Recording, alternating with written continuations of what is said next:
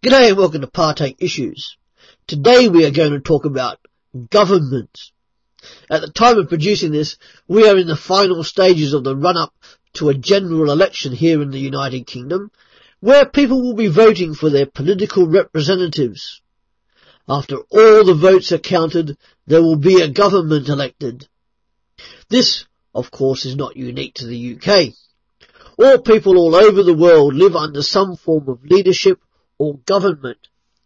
That government may be democratically elected, it may well be a monarchy, or even an oppressive dictatorship. Whatever kind of government we find ourselves with, we have one. If there was not a government in place, as hard as it is to imagine, total chaos would reign.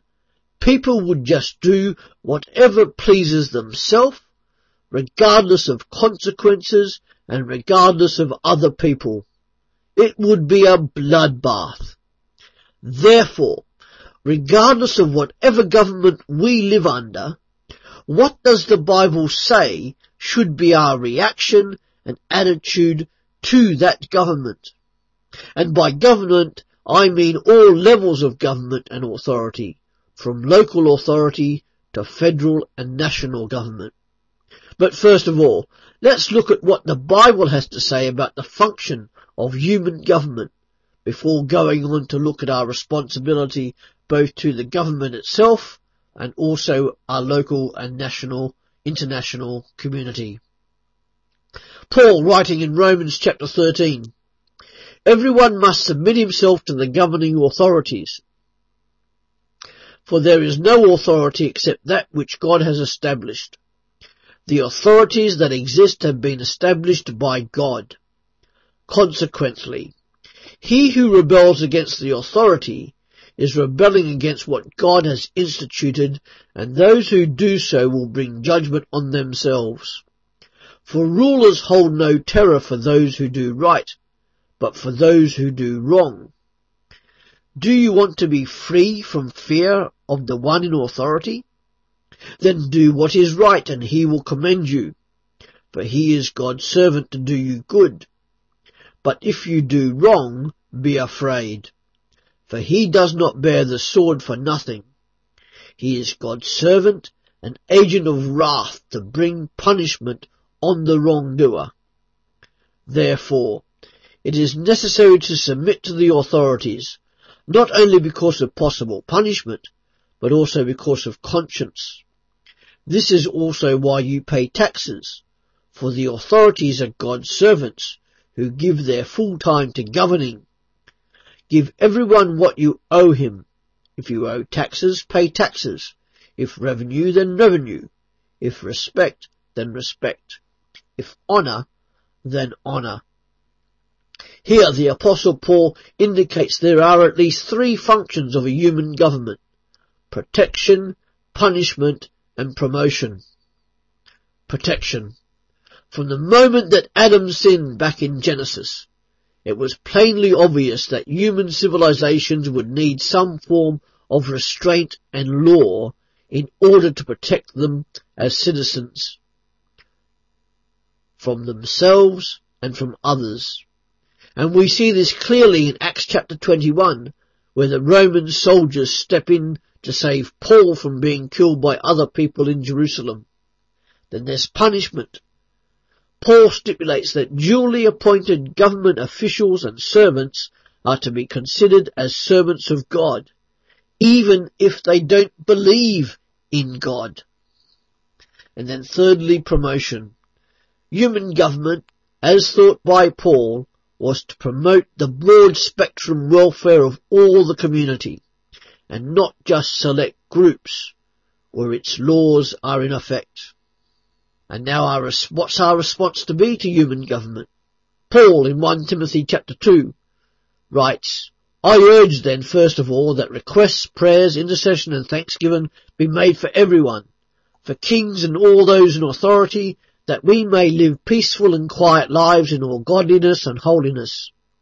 This is good and pleases God our Saviour the apostle Peter goes even further when writing in 1 Peter chapter 2.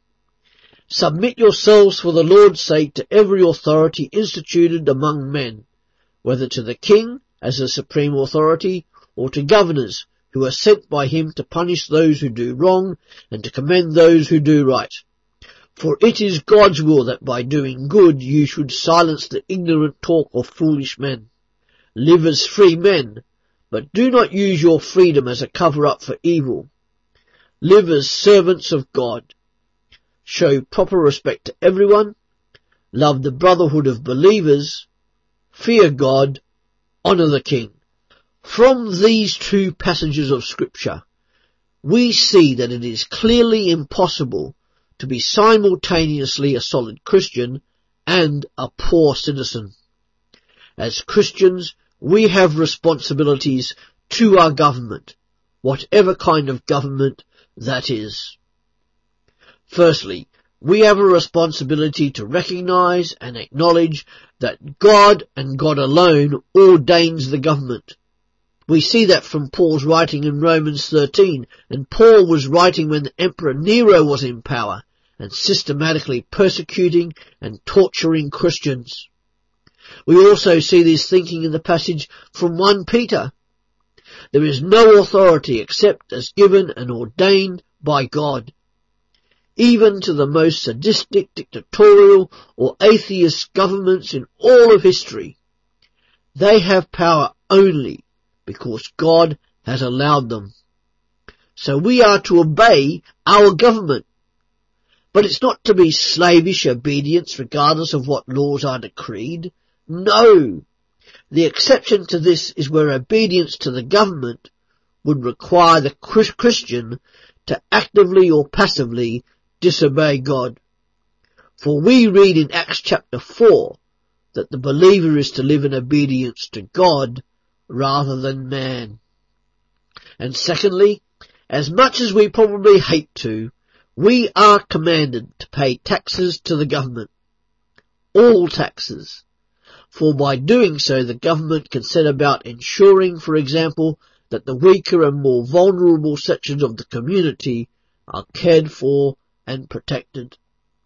Thirdly, and quite possibly most importantly, Christians are to pray for their leaders, governments, and those in authority. Both Peter and Paul command and recommend it. To pray for them is to love them, and it is also a way for God to shine into the lives of people. One of the things we are to pray for is that the government governs righteously, honourably, honestly, and with, integrity.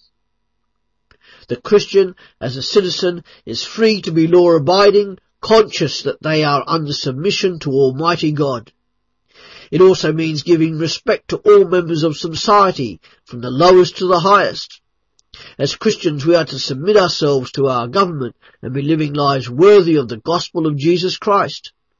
This may indeed win some for God and win the recognition of their government as well as influencing government policy and law.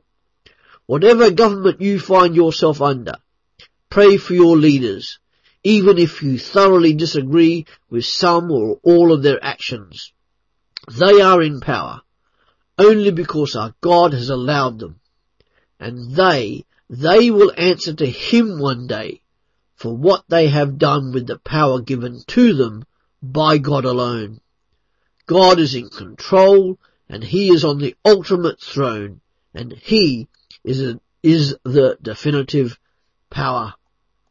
But just as we have responsibility to our government, we also have a responsibility for those in our community, both on a local and global scale. We are also to work for social justice and be involved in social action. That's part of our loving of other people. The oppression and persecution of people is to be total anathema to us as Christians, just as it is to our God. Where a minority is maltreated and discriminated, we should be at the forefront of demanding justice for all. We are to be promoting civil rights and using all aspects of the law to do so. We are to be working to ensure the poorest members of our community, both local and global, are cared for and the oppressed freed. In your country, This could mean peaceful demonstrations and interacting with your political representatives. Look at some of the great reformers of social activists of the past. Wilberforce helping to abolish slavery, or Martin Luther King Jr. at the forefront of ending segregation and racism in the United States. May each one of us, on both a local and international scale, play some small part in ending prejudice, suffering, racism, poverty, bigotry, abuse, oppression, and other injustices. As John Stott once said, the reason for our acceptance of social responsibility is simple, uncomplicated compassion. Love has no need to justify itself. It merely expresses itself in service wherever it sees need. As Jesus of Nazareth once said, love God and love other people. For more to think about, please do ask yourself the following questions, writing them down if you can, and see how you respond or react to them. Then why not share your answers with your spouse or a close friend so that you can pray over any issues together. Question 1. In what way can I influence and encourage my government to promote justice, free the oppressed, and take care of the poor and the vulnerable?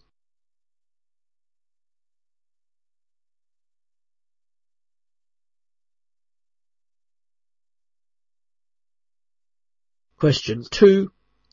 How can I help my government authorities to protect, punish and promote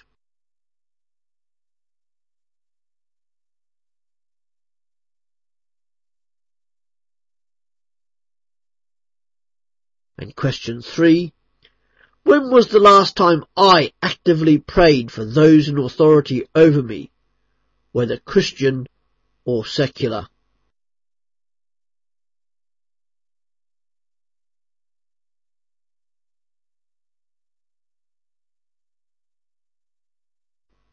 Thank you.